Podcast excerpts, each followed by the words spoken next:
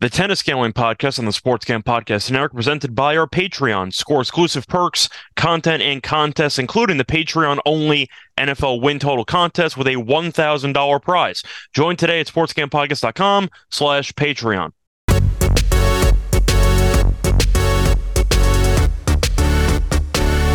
And welcome everybody to the Tennis Gambling Podcast here on the Sports Gam Podcast Network. It is currently early morning, Monday, July 31st, and I'm your host as always, Scott Reichel, once again going solo for this pod. Should be a fun one and a bit of a long one. Three tournaments to preview once again, as we have one clay event in Europe, followed by two separate hardcourt events in North America because you do have one taking place in Mexico, one taking place in Washington, D.C., and you have one clay event taking place in Kitzbühel, uh, Austria. So looking forward to breaking those three down. But before we get into any of that with the outrights and the usual, you know, stuff that we take care of for the outright episodes, do want to recap what exactly unfolded for the last couple days. First of all, not involving the actual matches, but starting off with what happened with the podcast over the weekend. Simply put, I was going to initially do episodes like always for the semis and the finals, but there was really not a great scheduling opportunity to do so because of the fact that you had, of course, a couple of events taking place in Europe, which were starting early in the morning. And then you ended up having one event that was starting relatively late because it was in America. So, because of that, there was really no proper time to release a podcast. And we do have the same issue unfolding this upcoming week, which I'll get into a rant in a second.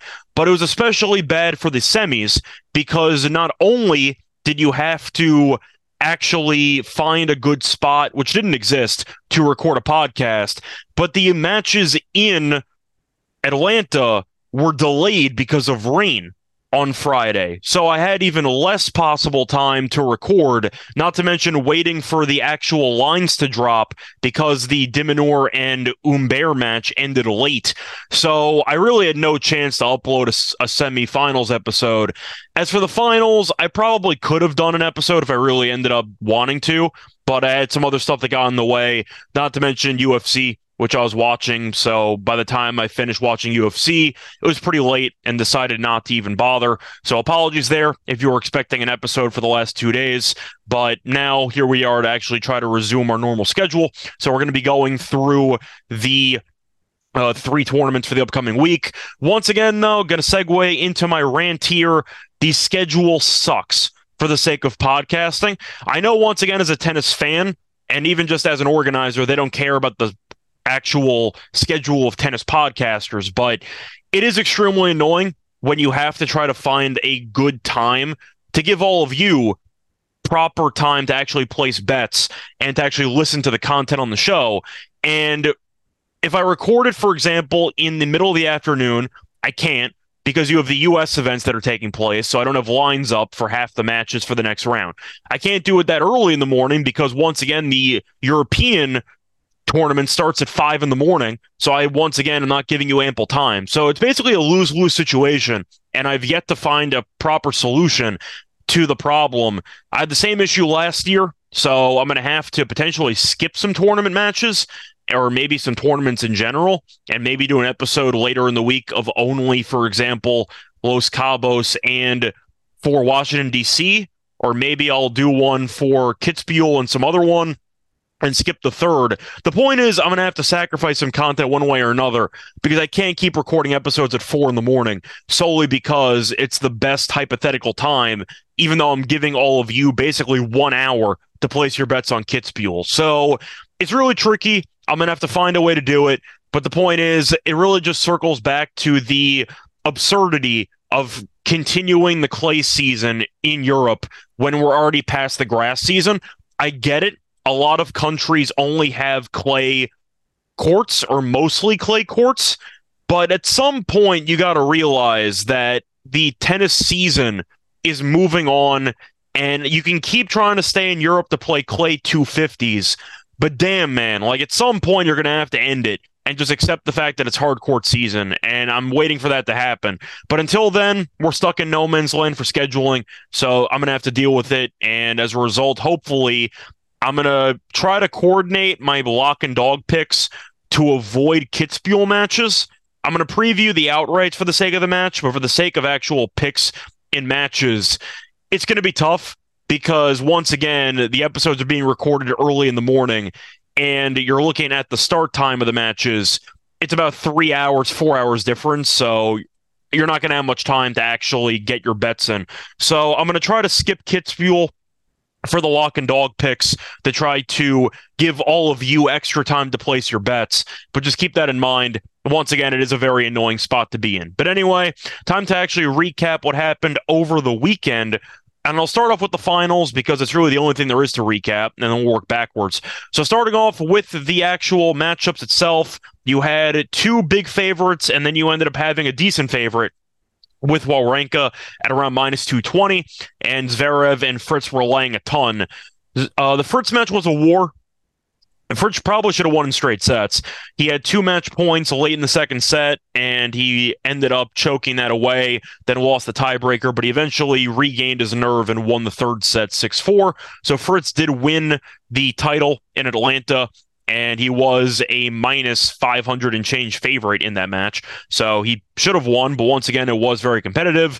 Zverev was able to win in his home country as well, as he was able to win in Hamburg, as he was a minus 450 favorite, and he won in straight sets. And then you had the war in Umag between Popyrin and Wawrinka. Uh, somebody asked me on Twitter what my thoughts were on the match. I thought the Wawrinka price was insane. I think he should have been favored, but minus 220 was ridiculous. I like the over in the match and it got there. Uh, very entertaining. Popyrin arguably should have won in straight sets, but he choked away the first set when he was serving for it, and he ended up uh, losing serve. Then he had a chance in the breaker to go up. Uh, uh I think it was a mini break, and he just squandered some, some chances. Wawrinka kept his nerve, won the breaker, even though I think Popyrin actually outplayed him in the first set. And then Popyrin was able to maintain that level while Wawrinka dipped a little bit, and Popyrin eventually got the job done. So overall, one underdog won, uh, but Vukic did cover, I believe. So you looked at the actual spreads here, and the underdog ended up going two and one. ATS, but for the actual money line, you got the smallest under, underdog money line that cashed uh, because Popyrin won at around plus 175. But Wawrinka, I'm going to give props to for making it to a final. Did he have an easy path? Kinda, not really. I mean, beating Sonego in straight sets was impressive. Uh, I thought he would end up beating, but Baena looked better than I thought he was going to. Coria was in decent form, and Misolic was in okay form. So Wawrinka had a decent path, but overall he just fell up. He just fell a bit short and Popyrin was very solid and was able to win an ATP title. So congrats to Popyrin. Uh, looking at Zverev, he finally got over the hump. He had the easiest draw imaginable to win a tournament, but still counts the same.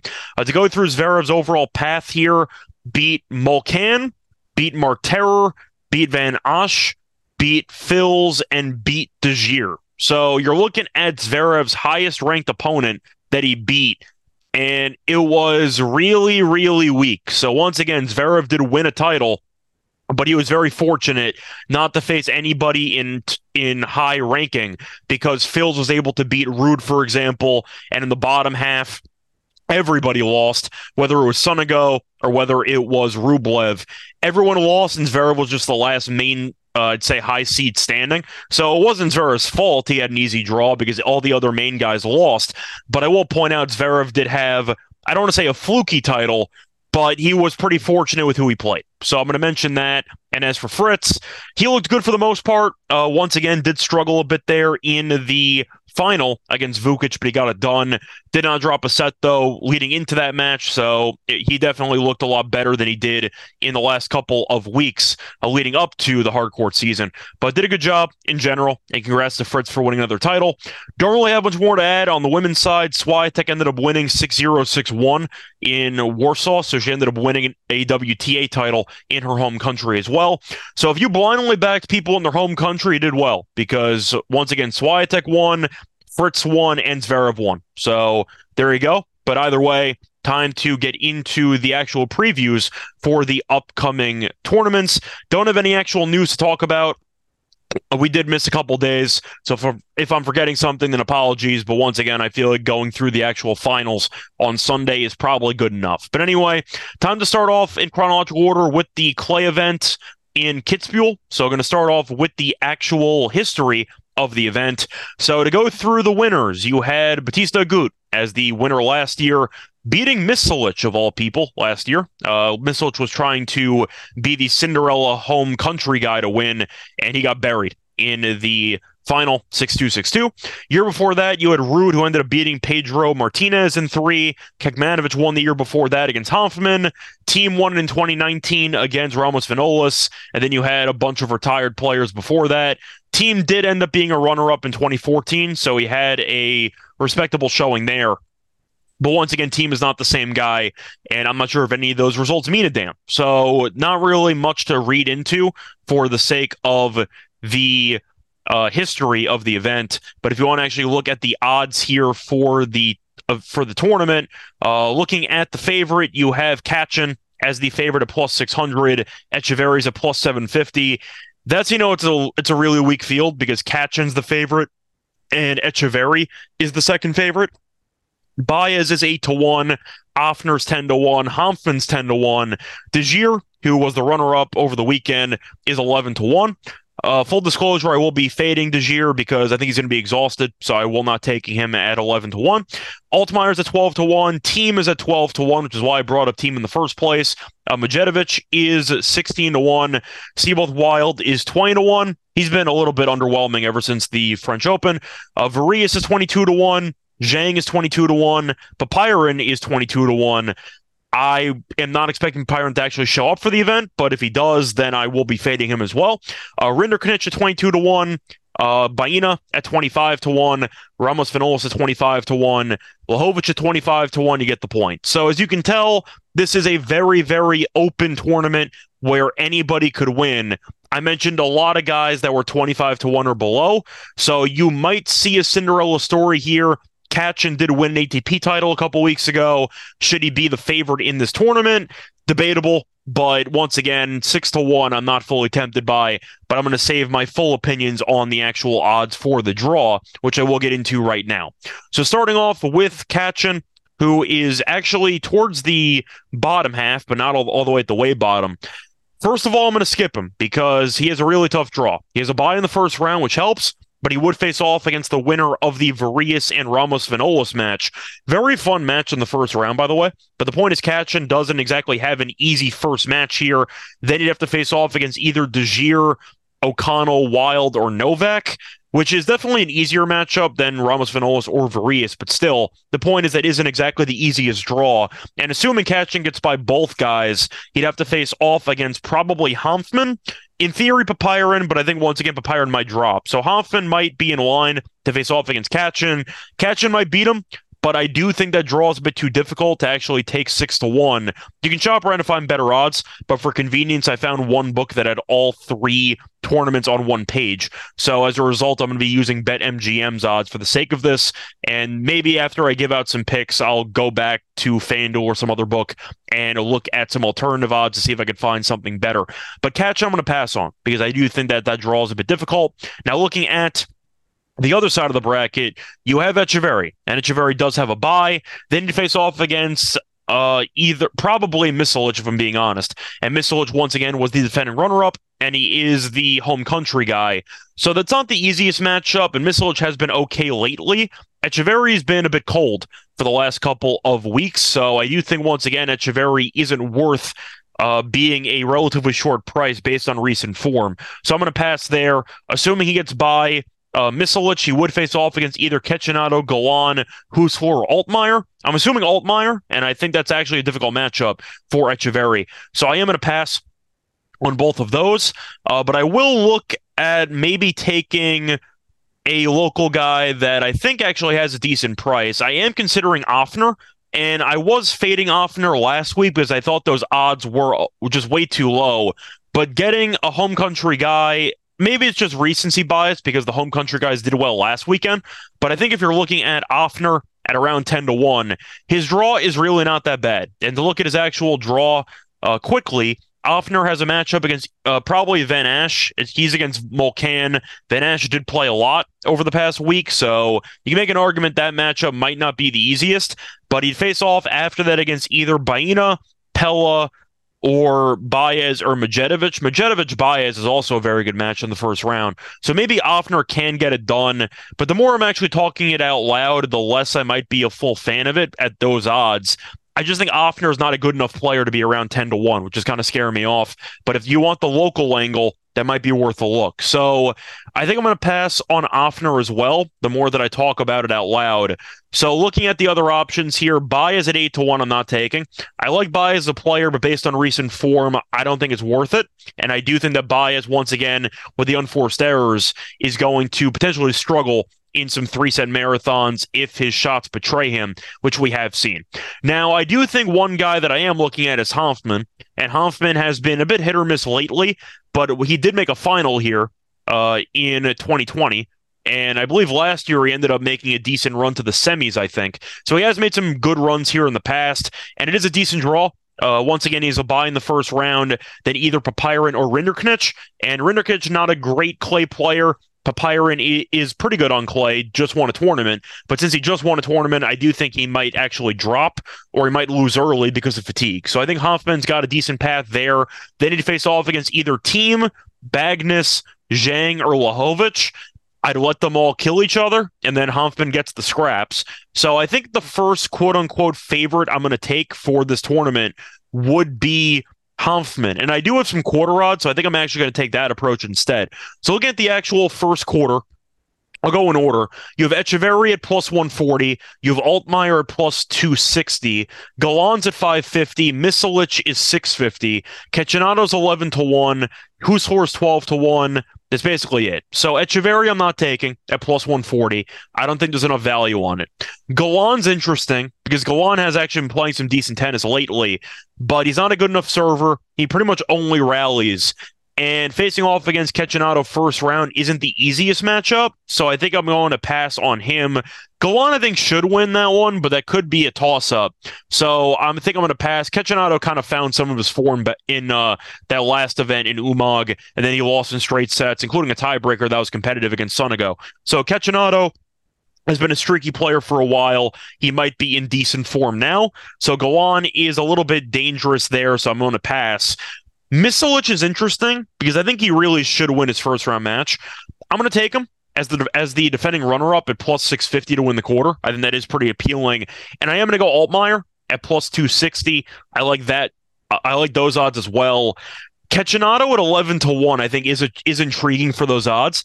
I would have said no if it was like 8 to 1, but at 11 to 1, I think it is worth a flyer because I thought he actually looked decent uh, in Umag over the last couple of days. So once again, give me Altmaier at 260, give me Misolic at 650, and give me Cecchinato at 11 to 1.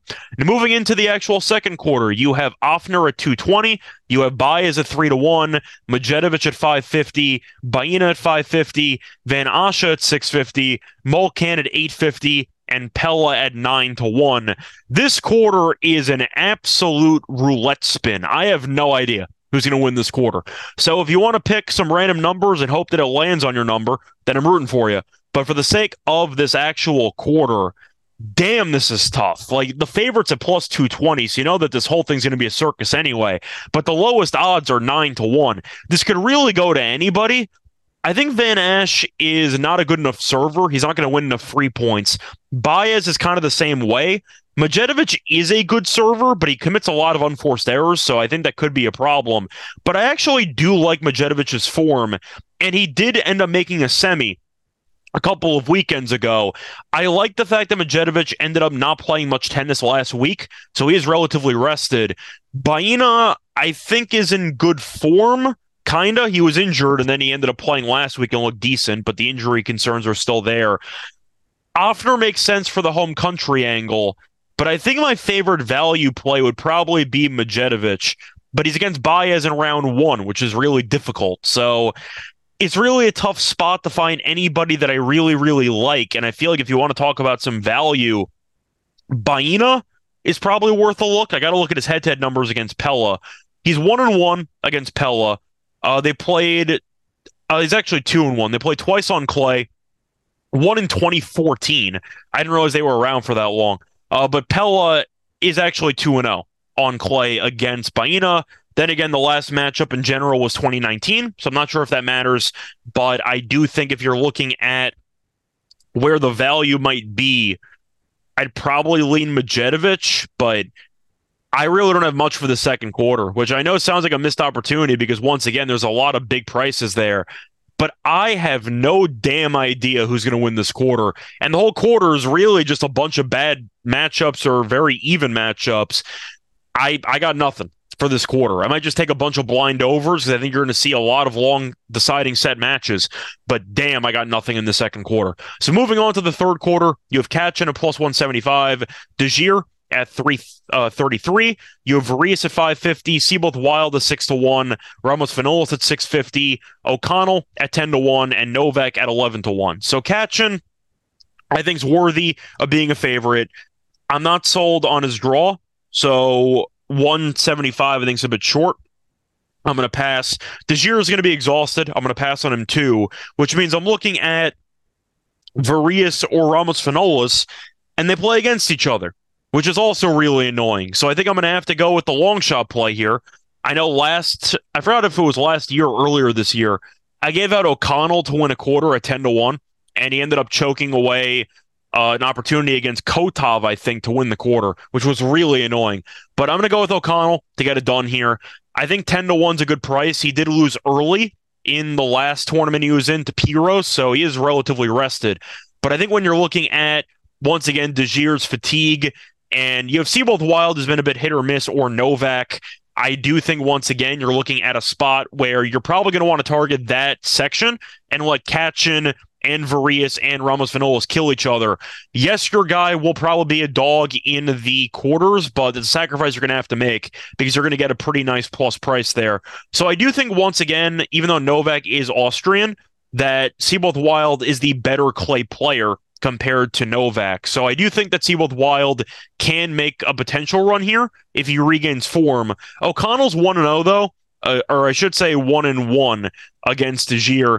Djere did bury him on clay back in 2016, but it was a long time ago. I do think the two plays I'm going to actually give out for this section, it's not going to be Varillas and it's not going to be Ramos Vinolas. I wanted to, but I really don't know who's going to win in that match. So I'd rather potentially wait and take the winner moving forward.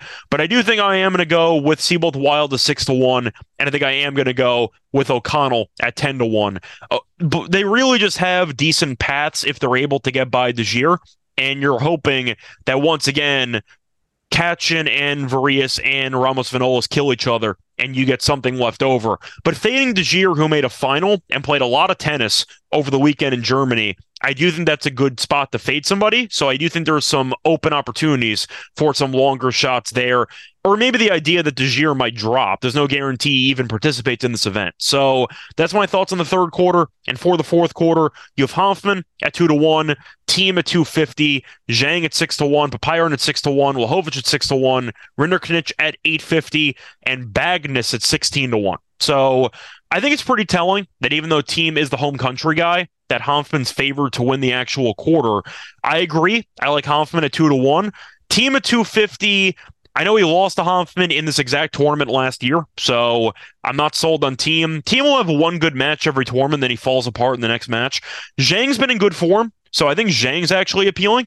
Uh, Popyrin I would be tempted by if he didn't win last week because fatigue's going to matter once again. So I do think if I'm looking at the actual path here, Zhang does play against Lajovic, which is a really annoying matchup, and then the winner would face off against Thiem. So I definitely love Hanfmann in this quarter because he's facing off against either a compromised Popyrin, a Popyrin that might withdraw and you'll get a lucky loser, or Rinderknech, who's not very good on clay. And then that's basically a buy, or I should say a very good draw into the uh, quarterfinals because he has a buy in the first round. So I think I'm going to play it safe here, actually.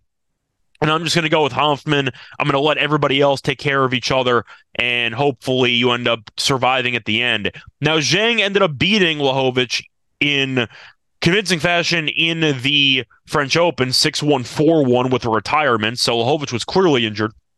But it seems like he kind of regained some of his form last week, and Zhang did make it to a semi, played a lot of tennis. So you make an argument Lajovic maybe can make a run, but I'm expecting Hanfmann to make it to the quarters and a two to one. He might be a favorite. That's good enough for me. So that'll be my pick, my only pick for the quarter. So based on what we have with the quarters, now it's time to circle back to the actual outrights here. I'm going to go with Hanfmann at 10 to 1. I just think that's a pretty good price. Altmaier, I am tempted by, but at 12 to 1, I don't know if it's actually worth it because he is around 260 to win the quarter. And I'm thinking if it's even worth gambling on him to win the actual event, if I can just take him to win the quarter at 260, which is the safer play, because that quarter does have some chances, but it's also a little bit weak in terms of not many superstar players at the top. So uh, that's one of those I'm going to have to check the, the lines, which I might actually do right now, because I think that if I could get uh, Altmaier at around like 16 to 1, I'd consider. But I do think if you're looking at 12 to 1, that does feel a little bit short. So let me just quickly see if I can find a good value there on him. But I think Altmaier can make it can make some noise in this overall tournament, and I do think that he's in line to play well. I did not mention, by the way, the overall court speed of these events. So Kitzbühel to go first is one of the slowest clay events in out of the entire schedule.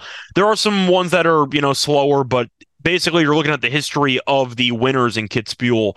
It's a lot of good ralliers with not a lot of pace. You had Bautista Agut, uh, you had Ruud, Kecmanovic, Thiem, uh, Klizan, Kohlschreiber, Lorenzi, guys that might have some firepower, but mostly good ralliers.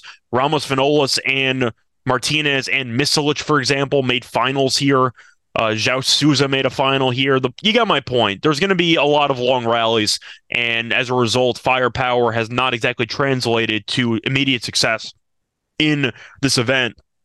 But looking at some odds for comparison, uh, I was once again finding Altmaier at 12 to 1, so I don't see anything different. I am going to take Altmaier, though. I think his quarter is not that bad, and I think that he's in pretty good form. He had a bad match against Zhang. It happens, but I think there's some value there. Uh, besides that, though, looking at everyone else, I'm tempted by. I think there might. Uh, I don't think O'Connell can win the event, and I don't think Seyboth Wild can win the event. So I'm going to pass on them. I don't really have much uh, for the sake of once again this tournament it's really a tournament that can go to anybody. So I'm not going to spend that much time trying to break down every single player giving you their chances because a lot of clay specialists can win a tournament like this because the bracket is so weak at the top. So for the sake of my actual plays, give me Hanfmann at 10 to 1, give me Altmaier at 12 to 1. And if you want to go for any type of long shot that I think could maybe make make some noise, I'm not going to take Misolic, even though he did make the once again the finals last year. But I think I actually a part of me is kind of drawn to Lajovic. Again, I mean, he's against Zhang in the first round, which is really annoying. Like a lot of these guys I like, but they have a tough first round matchup, and at that point, that's going to be annoying to even get out of the first round. I think I'm going to cut it off from there. If I wanted to add one other person, it might actually be Cecchinato uh, which is potentially a donation, but for the sake of value, Cecchinato is 50 to 1 in a tournament like this. That's probably worth something. I found 65 to 1. I think he's a good enough player to warrant getting lower odds than that. Like 65 to 1 is a little bit disrespectful for a guy that actually was playing better tennis over the last couple of days. I found 66 to 1 on uh, offshore so that might be the best line I could find. Let me just quickly see if I can find uh, a better odds to actually win the event. I doubt it. Now I found six six to one on Bet three six five, so I guess that'll be my super super long shot there. But you're pricing Cecchinato in the same spot as Huesler and Bagnis and a couple other guys who just aren't nearly as talented on clay. Give me Cecchinato as my serious long shot at 66 to 1, but that's going to wrap up Kitzbühel. And now it's time to move on to uh, Washington. So starting off with Washington, D.C., to go through the history of this event, you have had a decent amount of firepower actually win. You had Kyrgios uh, winning last year, then you had Sinner the year before that. You had Kyrgios again in 2019, Zverev in 18 and 17, Monfils in 2016. I still remember that Karlovic choke job where he triple match point while serving. 40 love with a shot to win the tournament, and he choked. I believe he lost the next five points. I still remember that. I was watching that live, and I couldn't believe Karlovic choked it. But anyway, uh, Nishikori won in 2015. Uh, you had Raonic winning in 2014, Del Potro in 2013, and you get the point. But you have seen a decent amount of big servers make deep runs. Uh, Medvedev made a final here. He's a good server in 2019. Uh, you had Anderson make a final. Karl uh, Karlovic made a final. Isner made two finals. You get the point. Having a good serve helps. Washington does play pretty fast for hard court, so a good serve definitely can give you a lot of edge in heads up in head to head matches. Uh, for example, you might get a bunch of tiebreakers. I still remember the Kyrgios and Tiafoe match from last year in DC, which was a tiebreak fest for the first two sets. It was a war, but the point is you didn't really get many breaks. And I think that a good serve can once again propel somebody to making a deep run. Now, that's going to segue me into the actual odds for this event because Fritz is the favorite, and Fritz does have a good serve. However, I'm not going to take him because I do think when you're looking at the actual spot for a guy that just played a bunch of tennis, a guy that had to play a three set marathon in hot weather in Atlanta, and now he's traveling to play in DC. It's not a great spot for Fritz. Now, Fritz does have a bye, which should help him out. But the point is, once again, it is going to be a pretty difficult spot just physically for Fritz to run the table again and go from the round of 32 all the way to winning the tournament again after doing it last week. So I'm not going to take Fritz. I think that even though he's a good server, and if he made a deep run, it would not shock me. I do think you're looking at a spot where I have to trust what has worked in the past, which is fading people off of successful runs the week prior. And I think because of that, Fritz is going to go down in flames. Now, to look at the other options here, Korda might be appealing at six, at nine to one but I do wonder about his overall just uh say fitness level and he's not played on hard court for a while because he ended up losing in the first round of Wimbledon and I don't believe he ever played since. So Tiafoe I'm going to take. Tiafoe probably should have beaten Kyrgios last year and he's from the area. He's the local guy, so I do think that the fan base will be all over Tiafoe. So I like Tiafoe to win. I will acknowledge his draw isn't the easiest in the world. In fact, it actually is quite difficult early on. He has a bye in the first round, then Karatsev or Panu. Definitely going to be Karatsev. He's like a minus 1500 favorite. I'm assuming Tiafoe is going to beat him, but Karatsev on hard court can never uh, be a complete walkover, as you know, Karatsev still has the firepower to make it interesting. Then either Shelton or Zhang. So you might get an immediate rematch there, there between Shelton and Zhang. I, I think Shelton's probably going to lose because he has not played great tennis, but good server. We'll see what happens. Uh, Zhang played very well in Atlanta, but eventually lost to to uh, Kyrgios, but uh, not Kyrgios. Sorry, he lost to uh, Nishikori. But the point is, Zhang is a guy who I think is a good player. Could use a better serve, but I think that Tiafoe would beat him or Shelton. So I do like Tiafoe to end up making it out of that section. And then he probably would face off against Korda, but Korda would have to face off against Cressy in the second round, most likely. And that's not the easiest spot. Korda's a great returner. He should win that match. But Cressy, with the speed of the hard court, might be able to win a couple breakers. So, not the easiest first hard court match in months for Korda uh, to deal with. So, I'm going to pass on Korda. To look at anybody else I'm tempted by, I mentioned that once again, Fritz, I'm not interested in. I can make a case for Murray, but I'm not going to do it. If Murray made a deep run, I wouldn't totally be shocked. Eubanks is interesting because I do think Eubanks could make a run here. I know he struggled against Vukic, but Vukic turned out to actually be a pretty good player in that event. So I'm not going to fully roast uh, Eubanks for his performance there. But Eubanks, if you're looking at the odds, he's 18 to 1. Like that's that's pretty good odds for a guy that has been you know, kind of surging up the ATP rankings, and once again, an American who should be getting crowd support. And if you're expecting to get to a bunch of breakers, he definitely can get it done. Uh, but you're looking at who he might face off against, and it would be a, he has a bye in the first round then either Harris or Nishikori. Nishikori has a knee issue, so we'll see what happens there. I think Eubanks is better than Harris. They faced off on grass a couple of about a month ago or so. Uh, but the point is, Eubanks did win that one, and Harris has not looked that sharp on hard court. So I think that Eubanks probably gets it done there. And Mannarino should probably end up beating the likes of Anderson or Thompson, but those aren't easy matchups at all. So I think I can see a world where you see Eubanks with a decent overall path. Then he'd face off against either Fritz or Murray. Eubanks, I think, could potentially beat Fritz if you go to a bunch of breakers. So that is kind of appealing.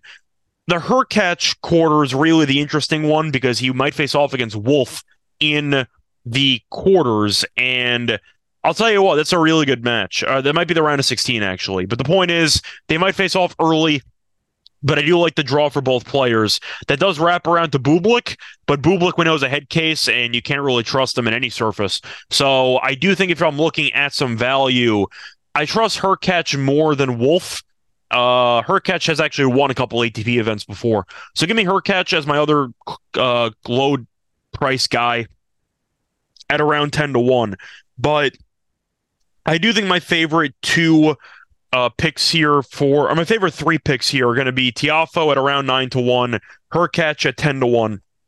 And I will go with Eubanks at 18 to 1.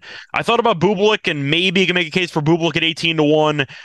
18 to 1 actually might that might might actually be worth something. Like I'm I'm trying to just see the path here for um Bublik. Monfils or Fratangelo then Griekspoor, Moutet, or Brody. I think I have to give out uh Bublik. That draw is actually quite favorable. Yeah, you know what? I'm going to do it. Uh, so once again, my four picks for Washington. I don't have quarter odds, so apologies there. But I'm going to go with Tiafoe at around nine to one, uh, Hurkacz at ten to one. Then I'm going to throw in Eubanks at 18 to 1 and Bublik at 18 to 1. But let me quickly just see if I could find any better uh, odds for any of those guys. So I'm quickly pulling up FanDuel to see what I can get. Uh, looking at FanDuel for Washington. Uh, let me see what I got. So starting off with the odds, Tiafoe's the same. Uh, catch I found 11 to 1, which is definitely better. And Eubanks and Bublik are 17 to 1 apiece. So you are getting some value on Bublik uh, and Eubanks because you're getting extra hundred, but that's not really enough to brag about. So I don't have much more to add for that. Let me just check once again the odds on Bet365 to see if I can find anything else. Uh, just quickly looking. Uh, what do we have here? Uh, so Tiafoe is cheaper. Uh, these odds aren't going to work in my favor. No. So the only hope I have left is DraftKings. Let's see what we can get from this one. Uh, big bucks, big bucks, no whammy, no whammy, no whammy, no whammy, stop. Uh, for this one, we have no basically the same odds. So I got nothing. This one though does have Bublik at fourteen to one, so you are getting about four hundred extra just by shopping around. So keep that in mind but that's basically going to wrap it up for the sake of Washington. So once again, uh, no quarters, so apologies, but it is what it is. And moving into Los Cabos. Now this one is kind of the opposite of hard courts compared to Washington because Los Cabos has had a lot of good ralliers win recently. The last couple winners, you had Medvedev, who's kind of a jack of all trades, but still beat Norrie in the final. Uh, Norrie won in 2021, beating Nakashima. Uh, then you had 2019, which was Schwartzman winning. 2018 was Fognini winning. So the point is, rallying definitely pays off because this is a slower hard court. So just keep that in mind. But for the sake of this actual draw, in Los Cabos. The favorite is a pretty hefty one because Tsitsipas is, is plus 140, uh, is plus uh, 175. Norrie is plus 450. Dimin, Dim, uh, de Minaur is plus 550. Paul is plus 650. Coric is 9 to 1. Jarry is 11 to 1. Isner's 14 to 1. That's a joke. And everybody else is 33 to 1 or more. So, for starters, am I going to take Tsitsipas? Probably not. I think Tsitsipas should, keyword should, make a deep run here. But once again, I'm not sure if I can actually trust Tsitsipas to seal the deal. And you might have to face off against Jarry in the quarters, which might not be fun. Uh, Coric has been in good form lately, and he has a pretty good draw. So maybe Coric can make a run. I saw him in the Hopman Cup, and he was actually pretty good. So maybe Coric might be worth something. I'll get back to him in a second, uh, but I think that could be worth a flyer. Uh, de Minaur has a pretty solid path as well, but he would face off against Tommy Paul, which is really annoying because I liked both de Minaur and Tommy Paul in this event. So now I'm not sure who I can actually take. I think based on current form, I probably would trust Paul more. de Minaur really has not been playing the greatest level of tennis lately. And I do think that de Minaur, after losing in a relatively straightforward match against Humbert, I think Tommy Paul has what it takes to potentially beat him. And I do think that Tommy Paul getting better odds makes it more appealing. It is close, though, I will concede. So it's not like it's a shock that once again, I'm picking Paul to win over de because I think that it's basically a coin flip, but you're giving Paul higher odds. So I think there is automatically going to be value on that. But I am quickly just checking some other books, see if I can find better prices. Do I think Norrie can win it? because Norrie, once again has made the final the last two years. I think that definitely is worth a flyer because he has been that good at this particular event, and his draw is very favorable. Has a bye in the first round, then probably Kovacevic, and then probably either Koepfer, Vera, Virtanen, or Duckworth. So Norrie should be cruising into the quarters, which is definitely a good start. And then he'd face off against either once again Vera or Koepfer. so he's cruising into the semis. And then if he gets into that, he's facing off against either de Minaur or against Paul, which is not easy, but you're hoping those two guys kill each other. But there's three guys that I like that are all in basically the same spot of the bracket. So I think for the sake of this, I'm going to go with Norrie at 450. I'm going to go with Paul at 6 to 1. Or I found 650. So give me Norrie at plus 450. Give me uh Paul at 650, and I will go with Coric at what I think is 9 to 1. Let me just quickly see if I could find any better odds uh, for him to get the job done. I don't see it. So I think 9 to 1 is the best I'm going to get uh, for Coric, which I think is appealing. Jarry, I'd be tempted by, but nah, I'd face off against Tsitsipas, and that would still be relatively early on, so I'm not going to bother. But I do think, once again, those guys that I mentioned have some value to their name, so I am going to go with them to get the job done in this spot. But if it blows up my face, then it is what it is. A lot of underwhelming options here on hard court, which is why you only have a select amount that are lower than 15 to 1. But anyway, uh, that's actually going to wrap it up for the sake of this episode. In terms of the outright picks, I really don't have much more to add. I'm not going to take Tsitsipas. I'm not interested. I just don't trust him enough. If he gets there, then good for him, but I'm not going to pick it. Norrie, I am going with. And once again, I'm going to hope the other two guys can get it done. But that's going to wrap it up. Now it's time to get into the actual lock and dog picks for the show from a matches perspective. Before we do that, kind of a quick word from our sponsor. We're brought to you by the Sportscam Podcast Patreon. Sportscam Podcast Patreon is the perfect place for the die-hard degen. Sign up for the Patreon to get exclusive access to contests, including the NFL win totals contest with a $1,000 first place prize, plus a monthly SGP Stories podcast, an ad free, uncensored show highlighting the best stories from decades of being degenerate gamblers. There is even a Discord channel just for patrons. The Sportscam podcast has and always will give out all their picks for free. The Patreon is a great way to support the network and fight back against corporate gambling. SportsGamPodcast.com slash Patreon, SportsGamPodcast.com slash Patreon. We're also brought to you by Underdog Fantasy. The NFL season's right around the corner, and Underdog Pick'em is a great way to get down your favorite player props, and is available in a ton of markets. Plus, plenty of opportunities to win in their daily MLB contests. And of course, make sure to enter Best Ball Mania 4, where first place gets $3 million in cash. Head over to UnderdogFantasy.com and use the promo code SGPN for a 100% deposit bonus up to $100. UnderdogFantasy.com, promo code SGPN. Welcome back, everyone, to the Tennis Gambling Podcast. Just finished previewing the three tournaments taking place over the next week in Kitzbühel, in Los Cabos, and in Washington, D.C. Now it's time for the lock and dog picks for the actual matches. Starting off with the lock for the show, I am going to go to a matchup taking place between Zhang and Gomez. And I'm going to go with Zhang to get the job done here in straight sets at minus 125. Simply put, Zhang's been in good form recently. And I do I do know that once again he lost to Nishikori over the weekend, but he still looked pretty good in that overall match. Point is he has been playing well against weaker competition, and he has been winning in straight sets quite regularly, as he was forced to go through qualifying here, won in straight sets both times. But he has done a good job of getting off the fast starts and maintaining that level of just quality and he is 2 0 lifetime against Gomez with both wins coming via straight sets. So the point is, he has dominated this particular opponent before. Gomez has been a mess on hard court recently, as he ended up losing in Ecuador to Jessica in straight sets. He also lost to Uchiyama twice in straight sets.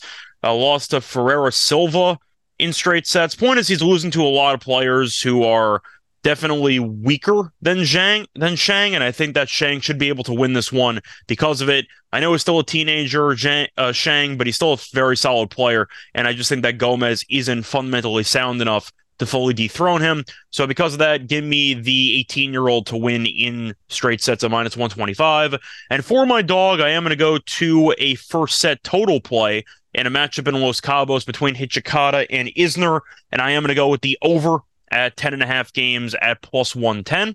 Simply put, just looking at how these players match up, Isner can't move, so he's still serving well, but he really can't return. And Hijikata, I think, is crafty enough to survive a couple of long rallies here against Isner, but you're looking at what Isner is going to most likely do. I'm assuming struggle to actually break and at some point kind of just punt it and try to rely solely on winning tiebreakers.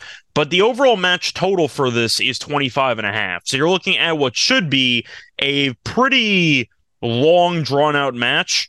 And I think when you're looking at once again just how these players match up against each other. They play opposite styles. Isner is a big server, and is only about 5'10, 5'11. So Isner should be able to get a lot of serves past Hijikata, especially early on in this match before fatigue potentially takes over. On the other side, Hijikata hits a lot of shots in play and likes to rally, and Isner is incapable of actually hitting more than five shots in a row in play. So give me the over 10 and a half games in the first set. I see a feeling out process, and I do think that eventually you might end up with a breaker, but I will give myself a bit of insurance there just in case for a 7 5 draw. Uh, but I am seeing if I could find any better odds. So I found plus 130 on DraftKings. So that's now the new leader in the clubhouse. Let me see what I can find uh, for a first set total. Sorry, let me just quickly check if I could find it. Uh, first set total, no, it's 108 on FanDuel. Okay, so I'm going to go with 130 on DraftKings as my dog. So once again, the lock for the show will be Shang to win in straight sets against Gomez at minus 125 on FanDuel.